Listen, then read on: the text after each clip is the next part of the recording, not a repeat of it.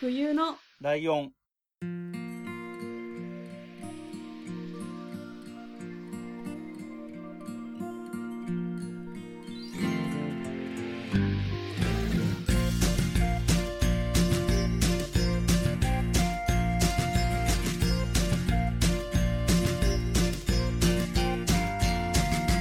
この番組は山梨県出身以外共通点のない2人がそれぞれ好きなことを話す番組です冬のライオン第143回椿ライドウです真冬です。よろしくお願いしますよろしくお願いします。はいえー、今回が3月3週目なので、えーはい安定した感じでね1月2月同様ゲストの方をお迎えするという流れですよはい。でねえっとね1月真冬さんが休んでた時に、うんあのーうっすら予告みたいなことしたんですよ今回のゲストについては,、今回のゲストについては女性ですぐらいしか言ってないのかな確かうんあ、あと、、ポッドキャスターっていう感じとはちょっと違いますみたいなことを言ったんですよね。うんポッドキャスター度合いとしては月見さんぐらいですみたいな言い方をしたと思うんですけど、度合い。はいみたいなことを言った、えー人、どなたでしょうということで、えーまあタイトル見てればお分かりの通りなんですけれども、はいなんでしょう、なんていう呼びなが、呼び方が的確かよくわかりませんが、えっ、と、キラキラのまゆゆさんです。よろしくお願いします。お願いします。よろしくお願いします。ねあ、ーそこ打ち合わせなかったら、なんて呼べばいいんだろう。まあ、まゆゆはまゆゆって呼んでるんで、えそれは、まゆゆではいそれでいいと思うんですけど、えっ、と、はい。ポッドキャスト的に言うと、一応、小島城の、なのかなそうですね。はい。なんかね、今はでも、オルネポですかね。オルネポですね。すごいですね、なかなかすごいですね。オルネポのまゆゆですって名乗ったら結構すごいね。はい。桃屋のおっさんは喜ぶか、喜ぶだろうけどびっくりもするだろうって感じがしますけでど。すね。はい。はい。ということで、ちょっとね、あの、知ってる人にしか通じない言葉がちょろちょろ出ちゃって申し訳なかったんですけれども、えっ、と、どっから始めていこうかな。あー、じゃあもう逆、いつもは、作家、えっ、と、しポッドキャスト知ったきっかけとか古い方から今に向かって話を聞いていくんですけど、今回はちょっと逆の方がわかりやすいような気がしたので、はい。えっ、と、今ね、ちょうど話に出たのが、えー、桃屋のおっさんっていう、ポッドキャスターさんがやってて、あのー冬のライオンの中ではがっつり紹介とかはしてないんだけど、時々名前を出してるんで知ってる人は知っているっていう感じかなと思うんですけ ど、えー、桃屋のおっさんのオールデイズだねっぽんで、略してオルネポっていうポッドキャスト番組があって、で、今は、その番組に、しえー出演してる、レギュラー出演ですよね、一応ね。レギュラーそう出演で、すね準レギュラー的な感じ よくわかんないな。そこら辺の言い方がまた微妙そだうけどで。すね。えっと、今はどんなペースで出てるんですっけ、今は、えっ、と、毎月1回なんですけど、うん第1水曜日ですね。うん。なるほど。コーナー的に、だいたい2、30分ぐらいうんうん、うん出演させていただいてます。えっと、だから、もともとオルネポが毎週水曜日配信で、えっと、第一水曜日だけ、まあ、ゆゆが出てると。コーナーとして出てるという感じですよね。はい。なんか、ちょ、何年、数年前に、あの、はいなんだろうの、番組内番組みたいな、ミニ番組みたいのが、えっ、と、こんちきじゃなくて、切れない長電話とかでちょっと流行ったりもしたんですけど、なんか、その一個の長めの番組の中のワンコーナーだけ出てくる人がいる、別にいるって意外と珍しいですよね。ポッドキャスト界隈で。あんまり聞かない。まあ、だって長くないとできないしね。。そうですねだか らうんう今んね、20分弱ぐらいの番組が流行りらしいんですよ。へうーん、で俺やっぱそもそも1時間とかあるので、10分ぐらいのこう、10分20分のコーナーがあっても成り立つってことなんだと思うんだけど。うんで、その中で、えっ、と、話してるうー内容としては、どういうテーマになるのかな、えっと、そうですね。いろんなことなんですけど、ほぼほぼアロマのお話がメインで喋ってます。そうですね。はい。なるほど。声優の紹介がメインですかね、今。声優、ああ、そうですね。うん声優多いかもしれないですね。はい。うん。で、えっ、と、そのオルネポ、まあ、オルネポはね、もともとその桃屋のおっさんが一人で喋ってる、まあね、オールナイトニッポンをもじったような名前なので、そういう雰囲気の番組になっていて、その中にコーナーとしてあって、えー、なんか、えっ、と、どのぐらいになります今初めて、あの、その、オルネポに行ってから、そうですね。オルネポが、えーっと、2020年から、もうすいません。1月か20、2月か、ちょっと忘れちゃったんですけ ど、2020年から2020出させてもらっている年からかので、もうすぐ、丸2年は経ってるんじゃないもうそうな3ん月でですすよよね、この配信だから。はい。はい。へえ。そう早か、いですすごよいなね。。はい。えじゃあ、えっと、確か初期の頃は何回かに分割してとかもやってたから、放送回数で数えると違っちゃうけど、出演回数で言うと、えっと、2年だから24だから、 14。はい。次の、今月の月ぐらいが25回目とかぐらいになるんだね、きっとね。ですね、多す分。ごいな。はい。そんなやってんだ。2年、丸2年やってるってことだもんね。はいあれ冬のライオンって今、はい何年だろう ?2 年半ぐらいですかね。だいたい同じぐらいってことですね。本当です ね。うんそう。 19年の8月からなんで。あそあ、んなるほ変わんど、いなるほど。その半年後ぐらいの、そう、ちょうど半年ぐらいですね。違いがね。なるほど。えっ、ー、と、それで、その、えー私ちょっと気になるんですお多けいどんで、すよ。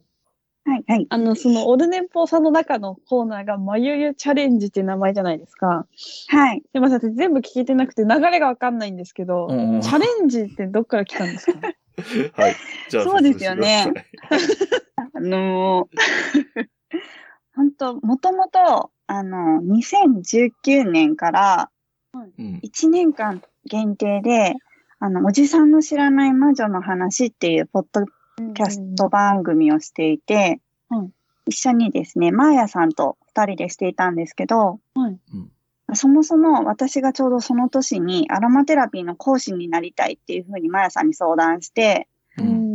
言ったものの話し方がすごく下手で、声も全く出てなかったので、うんその練習の一環として、あの、ポッドキャストをしたらいいんじゃないかっていうふうにマヤさんに言われて、うん始まった番組が、このおじさんの知らない魔女の話なんですけど、はい、うはんい。その中で、えっとですね、毎月最初の日、毎週日曜日配信だったんですけど、うんはい。月1回の日曜日だけは、まゆゆチャレンジっていうことで、私がメインでお話しする回があったんですよ。うん。それの流れでそのままオルネポに今コーナーがああり、ます。そういうことなんですね。そうなんです、そうなんです。そう私なんか挑戦してんのかなって、そういう企画なのかなって思って て、勝手に。あうんの、ツイッターとかでみんそな、うですよねこういうの感想を見てて、はい。あ、そういうことなんですね。はい。 なんかいやさでもほ、ん一個ずつそのなんかギネスみたいな感じで、 そういう、そういう感じなのかと思ってた。 まあ ね、そ聞ういただよら違ね。ったから、あうんれって思って。そうね、別に聞いて何みた事かったにも挑戦してないから ね。泥会を聞いても。まあ、話す挑戦だけですね。そうへね。ーだそもそ謎もが解けまが、した。その、よかなん だ、喋りとかがあんまり上手じゃないから、はい。人前で話すこと、人前っていうか、まあ人の前ではないんだけど、人に聞かれることを前提に喋るみたいなこと自体にチャレンジしてたんだよね。うん。もうそうですね。そもそもはんまり話してなかったので、うんなんだろう、前の職職業的にもそんなにこうんう、う おん。客さんとかと対話することがなかったから、なるほど。はい。もう全く本当チャレンジですね。初チャレンジみたいな感じで。うん。うんはい。で、えっ、と、話はちょっと戻るけど、オルネポでは、えっ、と、今は、もうここ1年ぐらいは、第1水曜日だけにまとめてそうで一すよね括で配信みたいになってて、はい1年目とかはね、その話の長さに応じて3週連続とか、2週とか、そういう感じでやってたんだけど、はい。形としては安定して、多分、なんだろう、喋る量とかも、多分安定してきてるんだろうね。なんそうかですね。長すぎたり短すぎたりとかあんましなくなってきてるってことなのかなとは。そうです、そうです。あの、私、なんかこう、台本がないとやっぱり喋れないんですよ。うんうんうん。なので、その台本みたいなのを喋る内容っていうのをう、んあらかじめなんとなくこう考えておいて、うん。最初の方はそれがすごく意外と時間かかってたので、うん。ちょっとずつ調整しながら、2、30分で終わるように分なっているのと、へーあとは、桃屋さんの編集のおかげです。 まあまあまあまあ。まあ、ねはい全然違います。 まいあ、やなるほど。ああ、そりゃそうだろうね。はいだって、えっと、えっと、まゆゆが、まあ、どちらかというと先生的なポジションで、その、声優の話とかを話して、そうでで、桃屋は本当に完全に知らない人まあ実際知らないんだけど、知らない人として、ゼロから話を聞いて、生徒として聞いてるみたいな感じで、だから、前にやったやつとかだったら、ちゃんとあの人、真面目だからノートとか取ってるから、はい前にやったやつだよねとかって言ってたりする時もあるそけうど、です、そうです。へえ。でも一応だから本当にゼロからのスタートだから、はい本当に教えてるようなもんだもん、教えてるような形にはなってるんだもん ね。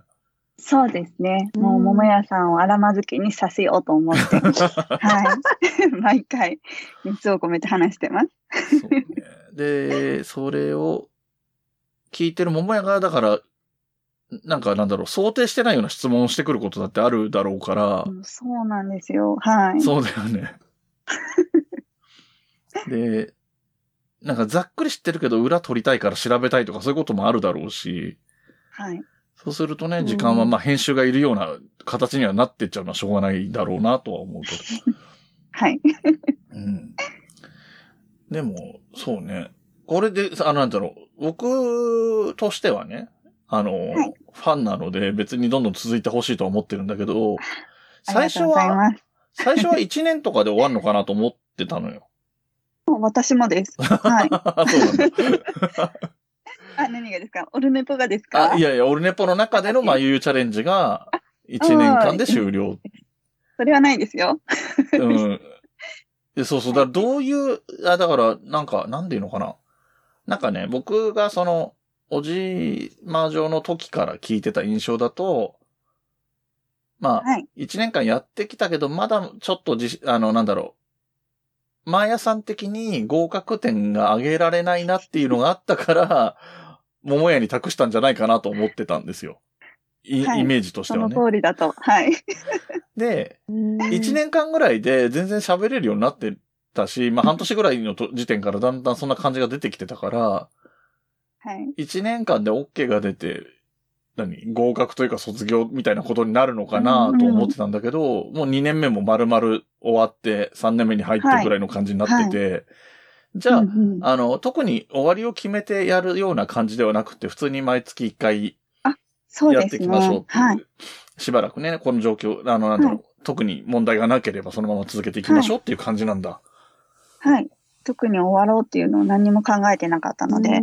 はい。でも特結にな構いですねテーマがね、ある程度限定されてるから、そうなんですよ。ね、なんか言葉があれだけどネタが尽きるというか、なんかね、その辺が難しそうな気はするけど。はいい。そうなんですよね。まあでも声優って本当にたくさん種類はあるので、うんうんうんあの困った時は大体声優の話をしてると思ってもらあっーなるほどへでもなんかはいちょっとわかるな。なんか僕がやってる落語の番組も落語の演目って100とか200とか普通にあるから、 全然、あ、そんなにあるんですそかうそう、全然使い切れない、れい。なくなっちゃう心配はないなと思ってるんで、じゃあ同じでちょすっ。と似てるなって今思いました。はい、そうです、そうーです。うんえー、で、声優の話が多いとはいえ、まあ、あとアロマ関係で、まあ僕もね、あの、質問したりしてて、あの、ありがとういごろざいいます。ろなね、香りを楽しむ方法がいろいろあるけど、その辺のこともよくわかんないんで、みたいなことを説明してもらって、うんうんあの、うんアロマディフューザーとかね、 そういう、はい なんか言葉しか知らないんだけど、それ何ですかみたいなのを質問したりして て、みたいなこともあったけど、その、香り周りのこともあるけど、あと、え、でも、微調のなんか、はい先生ですよね。あ、そうなんですよ。今、日本美聴協会って言って、腸活を教える協会の、まあ、認定講師として、うんうん。腸活の方法とかも教えてます。らそういう地形の話も、まあいうチャレンジでも知ってたよね。知ってるよたね。まにしてますね。うんはい。そうです、そうです。だからまあ広い意味で言えばね、元々のカテゴリーがそうだろうけど、美と健康みたいなことなんだろうなとは。まさにそうです。はいねで、ルーツを遡ると、まあさっき説明しちゃったけど、まあ、もともとはおじさんの知らない魔女の話で、ええだからおじい魔女自体は、ほぼメインで話してるのはマーヤさんみたいな感じだよね、全体としてはね。そう です。で、聞き手として、まあ、ゆゆがいるみたいな、まあ、はい聞。き手というはか、いその喋ってるのを、 あの、お手本を見せてますよっていうのが多分マーヤさんの言いたいことだったとは思うんだ けど、うん。で、はい。えっ、と、3回お手本見せたから1回やってみて、みたいなことだったんだろうとは思うんだけどね。そうですねう。ん 本当にね。えっと、まゆさんは、えっと、はい最近のやつをいくつか聞いたっていう感じですかね。そのオールネそうですポねに関して言うと。でえっと、まやさんが過去に来てくれてたりもするから、はいおじさんの知らない魔女の話は何本か聞いてましたよね、確かね。そうですね。なんか、はい あの、聞いたら僕のお便りが読まれててびっくりしただか笑っただか言われた 気がするけど。はい。え、その時の眉チャレンジはじゃあ聞いたことないんだ。そのたまたま的、あの、タイミング的な、あそうですね。はい。あのー今も聞けるんだよね。あ、全然聞けますよ。聞けるよね。はい本。当にね、眉チャレンジの1回目とかね、聞いてほしい。びっくりするぐらい聞こえないから。ええ本当にひどいですよあれね。ね無音が続いてます。ふ、不思議なの、なんかね。そうなんですよ。ええおじさんの知らない魔女の話って本当基本一発撮りでうんうん。はいは無編集なんですよね。なるい。ほどね。はい。撮り直しっていうのがなかったので、なあ、だか本ら当そうにかあ。たふたしている様子がそのまま配信されてます。なるほど。なんかあの、おじいまがの2020年に、うん。あはいの、はい。ちょっと復活みたいな回あったじゃないですか。うん伝わりました。えそれを今日、あの、運転手さんが聞いてたんですけど、うん。はい。あのーその、マーヤさんがおっしゃってて、その、オルネポの中もなんか聞けるようになってきたね、みたいなあー感じのことをおっしゃってて、うんうんなんか、私はその最新の方しか聞いてなかあったうんで、んなんか、かその、え聞けるよみたい な。よかった。意外でした、そのなんか喋れないみたいなのが。 本当ですかはい。嬉しい。え、ここから多分聞いてる人は全然思わないと思う。多。分そうだよね。この、うん。今収録してる音声にはい限って言っても全然、なんだろう、たどたどしいところとかもないし。おーはいはうんこの三年の成長ですね そうねそうですね。なんかね、本当に初期のやつは、その、あの、声自体も小さいっていうか、マイクに乗らない声とか言われてたよね、最初の頃ね。そうなんですよ。本当に同じ位置。むしろ、うんマーヤさんよりも目の前にカメラ、あの、カメラじゃない。うん。テープレコーダー置いてもらってるのに、全く声が拾われなくって。そう。で、マーヤさんには聞こえてるんでしょそうなんです。遠くにいるのに聞こえるんです。うん。だから、編集って言ったら、私の声を上げるっていう、それですか ね。そう。で、だからね、本当に初期の頃とかね、い。あの面、白い。ぼ、まゆゆの声を上げなきゃいけない苦労をした結果として、あの、音質がね、ちょっと、あそうの、音質に響いてる感じがある時とかあって、えーそうなん苦労ですしたよ。んだろうな申っして思訳いまないし。た。でも、まあまあ、あのね、あの、おじさんの知らない魔女の話自体は、あの、なんというか、カリスマ経営者みたいな人がすごい上手い戦略でやってるから、リスナーも多かったし、はい。人気もあったし、え、なんかね、イベントやった時は男ばっかり来てたけど、うん、本当ですね。でもリスナ嬉しかーっはたね、です女性とかもいっぱいいるっていう風には聞いてて、はい。ね。あのー、ジャンルが限定されてるから、あの何コメディとかみたいな枠みたいにいっぱいあるわけじゃないからっていうのはあるとはいえ、ジャンルではいね、1位常連とかみたいな感じだったもんね。ね、マーヤさんの戦略通りですね。ね。そういうところほんとすごいんだよ、あのす人ごいんですよ。もうぜひ聞いてほしいです。うんで、えーと、そういう形で、その、ね、始めた経緯としても、その、えー講師をやっていくのにもうちょっと喋れないとねっていうことで、その練習のためにポッドキャストを始めたっていう流れだから、はい。でいいんだよね。そういう流れだよね。あ、もう本当その通りです。そうだはよね。い。ということで、で、ただ、マーヤさん自身は、ポッドキャストもその頃には結構いっぱい聞いてただろうし、うまあ、んうん状況的に時々、オルネポに出てたとかっていう話も僕は聞いてない頃の話なので詳しくは知らないけど、はいね、そんな話もあったりするから、うんうん。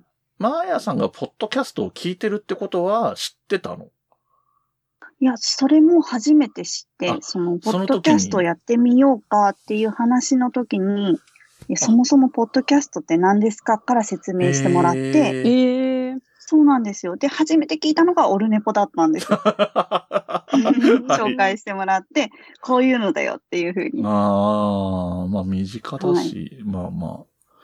なるほど。はい。そのね、その人と今一緒に番組やってんだもんね。すそごういなんね。ですよ。すすごごいいです。うん。えー、で、で、えっ、と、まあ、おじまじょうが始まって、で、おじまじょうの配信自体は自分でも聞いてた。あの、はい。 一応。 聞いてないんじゃないか、この感じ。聞いてますよ。もうで聞いもてないって言ったら、聞くのが前、前さんに怒られそうだから聞いてるって言ってるみたいな。はい。いや聞いてるんですけど、うんもう眉ゆチャレンジとか聞くのが恐ろしすぎて。ああ、まあまあ、いやそういうのはわかる。わかりますそれはねそ、うですですよね。わかります。いや、無理です、無理です。自分なわんかてり。ます。聞けません。そう。反省のためにも聞くべきなんですけど、うんうん恐る恐る聞く感じでした。なるほど。まあね、うちの真冬さんは、あの、平気で聞かないタイプの人間なんで。そうなんですね。え全然い、 ほぼ聞いたことないです。うん、え本当ですかいや、でもわかる気がする。耐えられないはあ、わか る。なんかここで分か恥り合っずかしいてですよね。うん、恥ずかしいです、なんか。すぐ止めます、聞こうって思っても。わかる。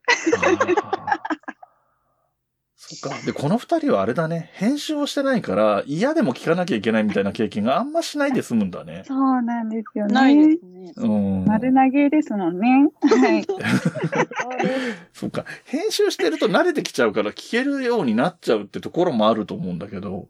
はい。うん。そうか、そうか、それもあるよね。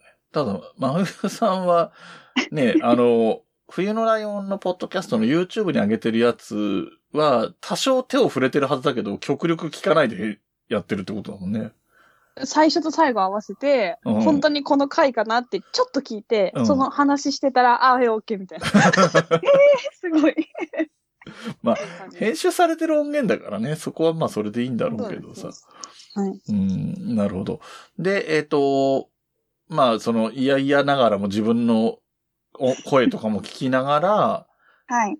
えっ、と、まあなんか、なんだろう。それもマーヤさんのおかげってところ多かったかとは思うんだけど、あの、ポッドキャスト界隈の知り合いみたいなのもどんどん増えてったじゃないですか。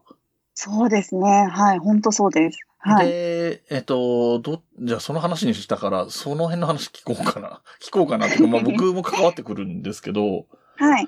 えっと、僕はまあ、あーマーヤさんは、マーヤさんと何回やったかわかんないけど、マユユとは2回やってて、うん。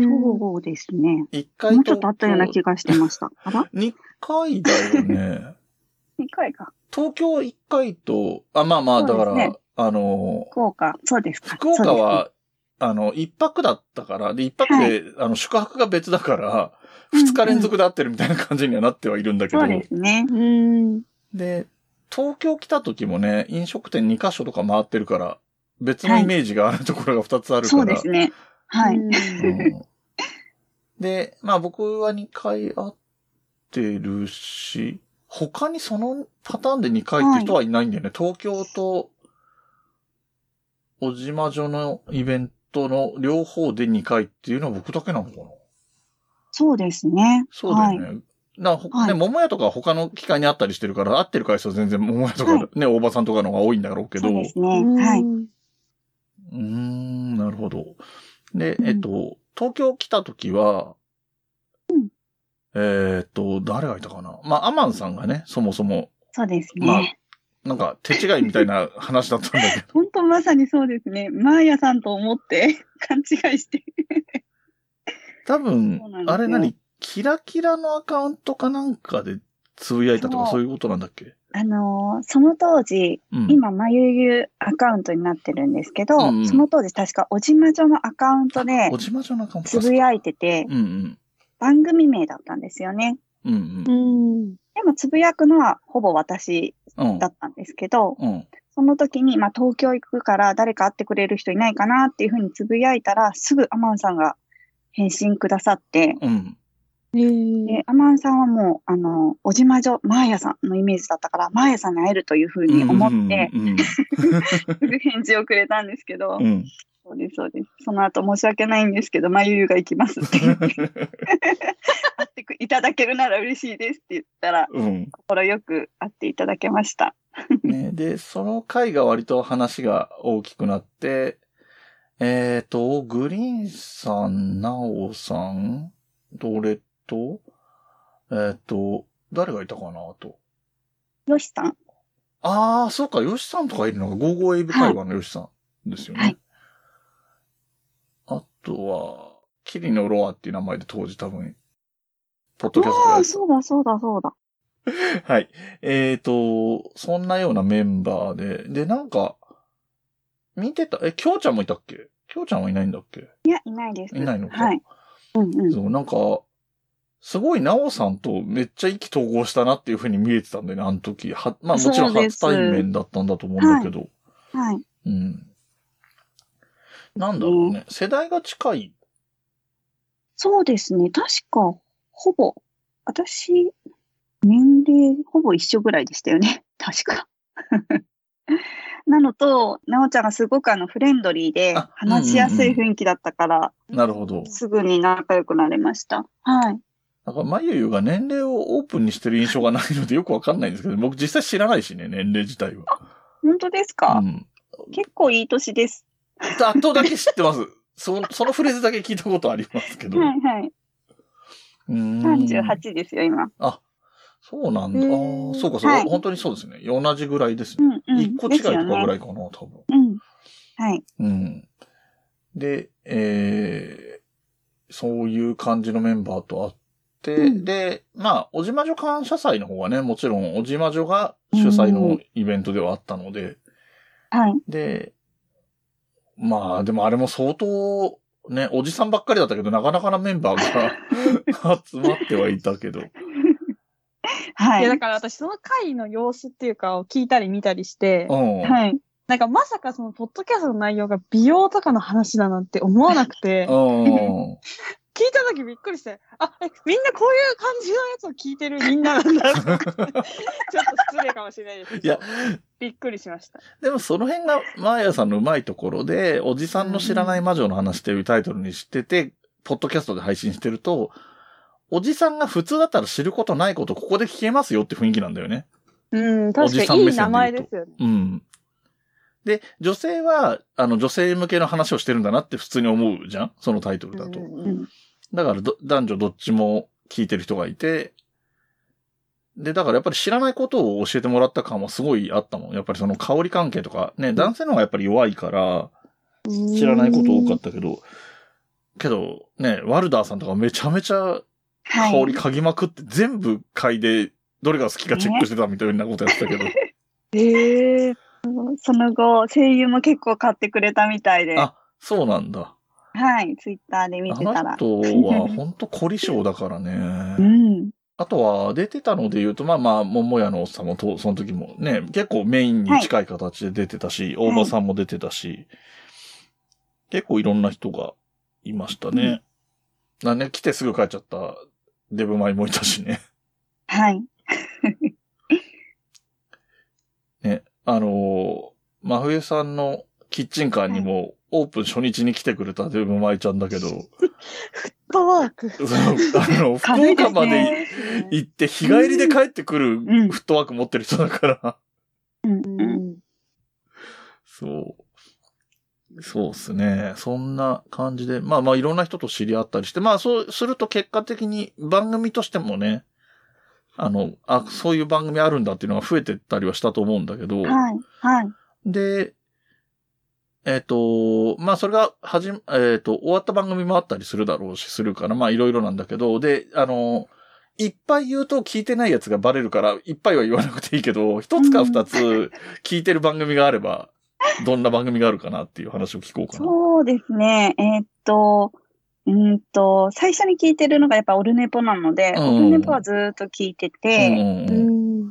で、あとは、その次に知ったのが、コンチキだったんですよ。はいはいはいはうん。なので、コンチキもずーっと聞いてい。て、うんあとは、ゆとたわも好きです。ああ、なるほど。はい。まあ、そんぐらいにしときましょうあとはか。そうだな ああんまり言いすぎると ね、なんか、うちの番組出てこねえじゃんってなる人が出てくると申し訳ないので。そうですね。はい。あ、冬来聞いてあます。はい、ありがとうございます。いますいません、一番に言わずに。いえいえでもまあまあ、昆虫もね、まあ広い意味で言えば九州ではい、身近といえば身近だろうしね。そうですね。九州の番組が多いかもしれないです、やっぱり。まあね、なんか、結構、九州勢いあるし、横のつながりも多いしね。そうなんですよ。まあ、その辺もマーヤさんの尽力もすごいんだろうけど。本当そうです。なるほど。で、じゃあ、あの、言っても、そのまあ、あのすごい数聞いてるわけじゃないにしても、それなりに聞いてるんだ、今も引き続き。そうですね。なんか最新回まで追いついてはなかったりするんですけど、んうんうん。 溜まっているのをちょっとずつちょっとずつ聞きながあら。あ、なるほどね。そうだよね。なんか日常生活的にずっと聞いてられるわけじゃないから、そうです聞けねる時。にな聞くんか運転中とかうんうんうんはい聞く感じです。で、いくつか、こう、お気に入りを回して、まあ、遅れも出ながらも一応聞いてるよという感じですかね。はい。なるほど。えっ、と、さっき、まほゆさんからも、どうしても聞きたかった感じで、フライング気味に質問も出てるけど、あとなんか、どういでや、すかちょっとあの、うん母から質問を預かってまあ、して。そんなのあんのすげえ。はいはい。あの、あの、アロマの話なんですけあど、ああ、具体的だな、俺。はい。の、私の母が病院で働いてまして、ちょっと田舎のあの、おじいさんおばあさんばっかりの病院なんですけど、そこのアロマのなんか委員会みたいなのになんか入ってて、毎日あそのアロマディフューザーでなんかやったりとか、あとそのイベントとかでマッサージとかやってるんえー、ですすよ。ごい。はいはい。で、それでなんかまあ、好評なのは、オレンジとかそういう系の匂いが好評らしいんですけど、 はい。あの、病院オリジナル、病院の香りっていうなんかやつがあるらしくって、そへれえが、気なにんかなローる。ズ系で甘い匂いで、なんかあんま評判が良くないらしく って、えー、はい。なんでなんかその病院でいい匂いってありますかってうわぁいや割と一式揃ってるらしいんですよ、病院の中で。すごい。でも病院にこのアロマ委員会があるのってすごいですね。ですようね、ん私もなんか、うんいきなり結構昔なんですけど、はいあの、腕のマッサージを練習させろとか言われて、なん か、へいいみた いな、そすごい。の近所の人とか呼んで、お祭りみたいな時にはいはい。やるみたいなのを練習させられて、えー、で、き教えてほしいって今日言ってました。えそうですね。でもやっぱり日本って柑橘系がすごく多いから、うんああ、そうなんです柑ね橘。系の香りはやっぱり好きな方が多いので、拒否反応が少ないです。うーんだかから、オレンジが多分好評な理由はそれだと思います。そうですね。うんですよね。で、ローズの香りって結構いい匂いなんですけど、うん多分甘くて独特だったら、例えばここにそれこそオレンジを混ぜたりとか、えー、おーそう、あとは、そうだな、日本、柚子とかがあったら、柚子とかを、こういうの甘い香りにちょっと混ぜてあげるだけでも、へあーの、爽やかさがプラスされうんうんうんて、いい匂いになる。る。なるほどね。甘ったるいみたいな、ちょっと重たい感じがなくなるようなイメージかな。そうですううんね。うんやっぱちょっと具合悪い時はきついですよね、なんか甘い匂いで。そうですよね。強いちょっとね、クラクラきちゃったりしますもんうね。んうーん。ありがとうございます。伝えておき ます。あと意外と、はい。ローズとペパーミントとかの組み合わせもすごあくいいのえでー、ー、爽やか系だ、確かに。そうなんでうす。んちょっと爽やか系にしたいんだったら、スースーするようなペパーミントとかもおすすめです。ああ、いいんじゃないなんかスースーする感じってちょっと病院の雰囲気あるよね。あ、確確かかに。うん 消毒っぽい感じ消は。毒っぽい感じなんと。かね、清潔感がうんうん、そういそういそかうもそしう。れないです。えー、ちょっと、加減に行きます、私も。やってもら って。ぜひええありがとうございます。ほな、本当プロの方に。すいません。いいやえ、っぱり全然いつでも気軽に聞いてください。ありがとうございます。結構ね、やっぱり本領発揮だったよね、今ね。急本に当ねです、かかあっこのいいー、事前打ち合わせとか全くない状況で、急に言われあのて、いくつか提案が出てくるとこはさすがだなと思いましたね。ああ、勉強になります ね。はいええあとは大丈夫なんか、真冬さん的にとかは。真冬さん的に。うん。いや、あの、月見さん的にっていうのを聞いたところだったので。のは、その、はいどうしてそういう系の仕事っていうかに、つこうと思ったのかなっていうきっかうんけ気になります。ああ、そうですよね。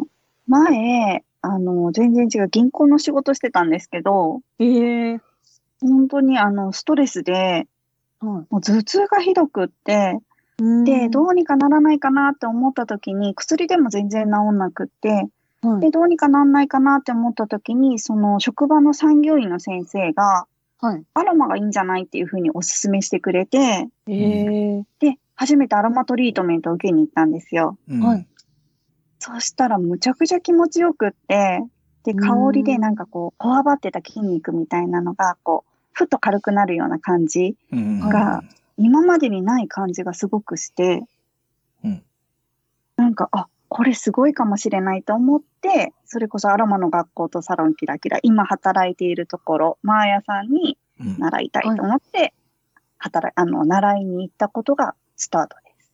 えええで、そこからやっぱ学んでいくうちにすごい楽しくなっちゃって、うんうん自分でも教えてみたいなと思って、またマーヤさんに講師になりたいっていうふうに相談したら、うんおじんまじょが始まった感じです。うんなんか、本人が言わなかったから俺が言うけど、はい。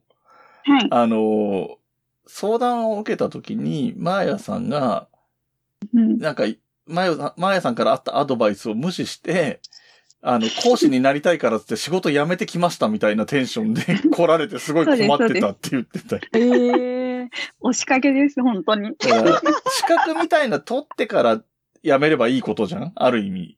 まあ資まあ、格は取っ確かてたんであす、よ。そっかそっか。に。ええだまあなん取ってかた、んですけど、並行してとかね、あの、まあ、保険じゃないけど、いざっていう時のために辞めないで済むうちはや働いてた方がいいっていうのを、アドバイスを聞かずに辞めて、え、でもやめてすきまごいしですたね。みたいなそんだけなんかこう、運命的っていうかなんか。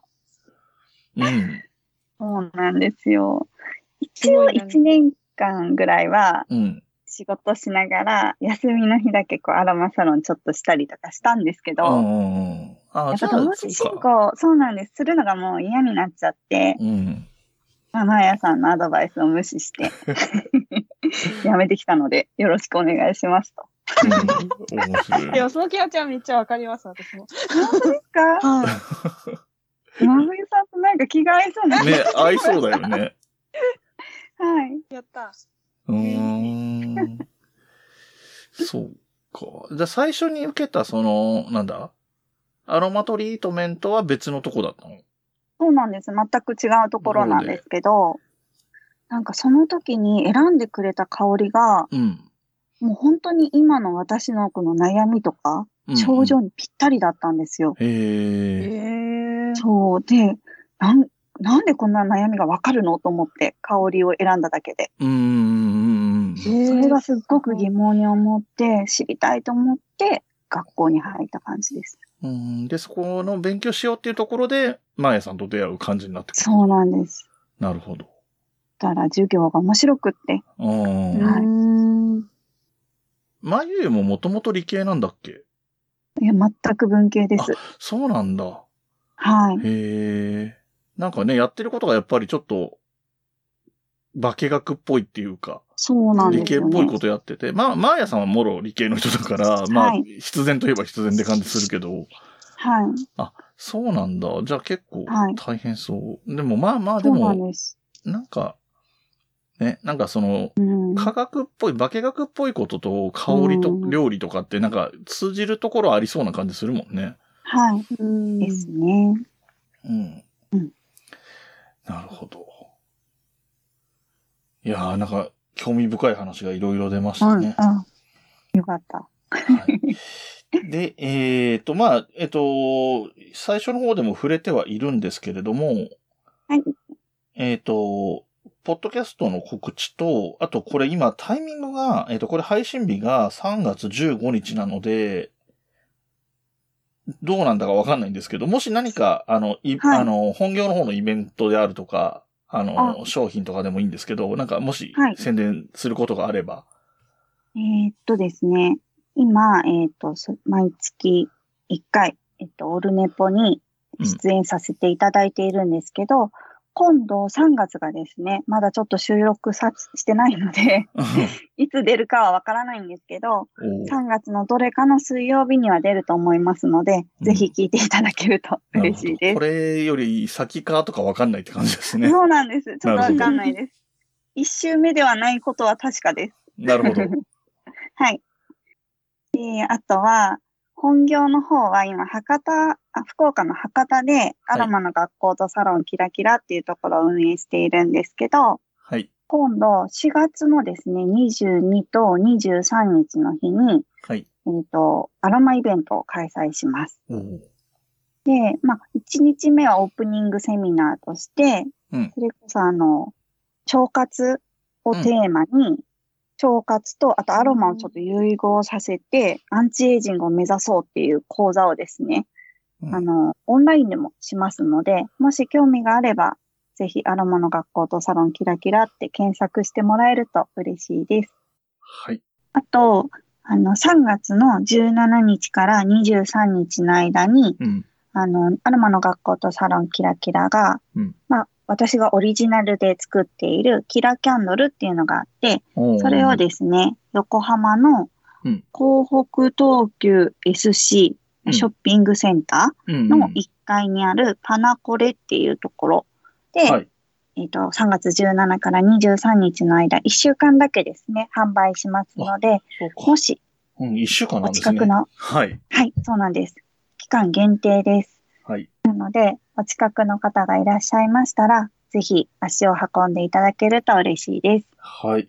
ちなみにこれ、僕12月に新横浜のプリンスペペで買ったアロマキャンドルがありますけど、基本的にはその、同じようなラインナップが並ぶのかなそうですね。ちょっと違うのもあ、はい。作ったので、えー似た感じではあるけど、違あう新新作作ももあるよっていう。はい、おー準備してます。はい。わかりました。ありがとうございます。はい。ありがとうございます。はい。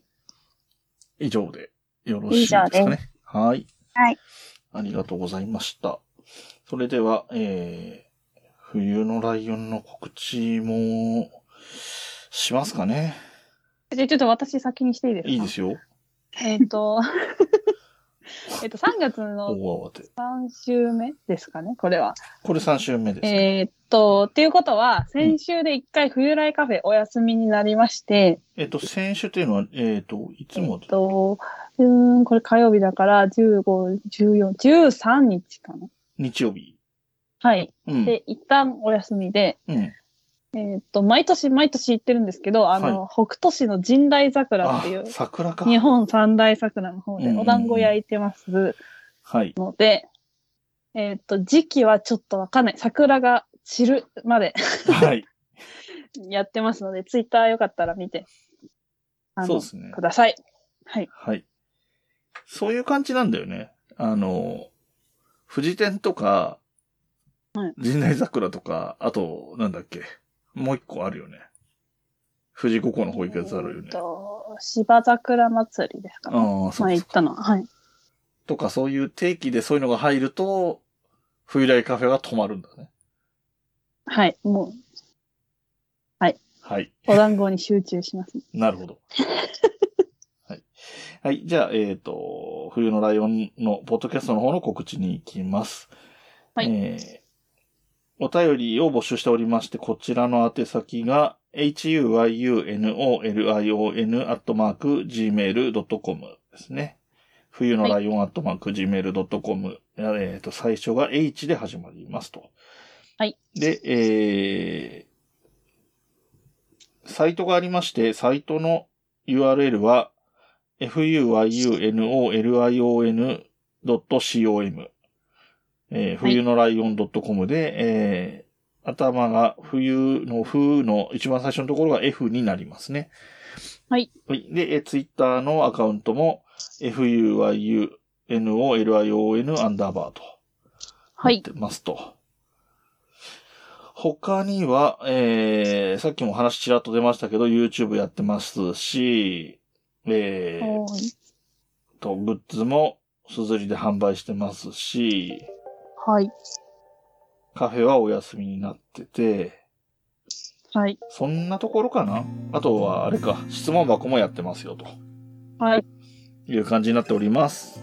えー、はでは今回は、ゲストにまゆを迎えて、いろいろ聞いてみました。まゆありがとうございました。ありがあとうりございがまとうごす。ざいました。ありがとうございました。この番組の楽曲提供はカメレオンスタジオエンディング曲はハルさんでハッピーターン。それではまた次回ごきげんよう。また来週。部屋に人と猫絡まり合って生きています欲しいものはたくさんあれど大事にしたいこの気持ち「思い出の上を歩いてたけど」「望んだ未来を引きずってたけど」「虚しさも全部それすら愛して」「飲み込みたいそんな気分さ」「大事なものなくした時」へたり込んで夕日を見てた景色をふと思い出すから自分の居場所も定められずにそれでも見つけたい「見えないもの見えないままに星屑の中から見つけるんだ」「それでももっと続くように」「誰かのために自分のために」「曖昧じゃなく浮き彫るように」「何もない未来に限りある命にもっともっ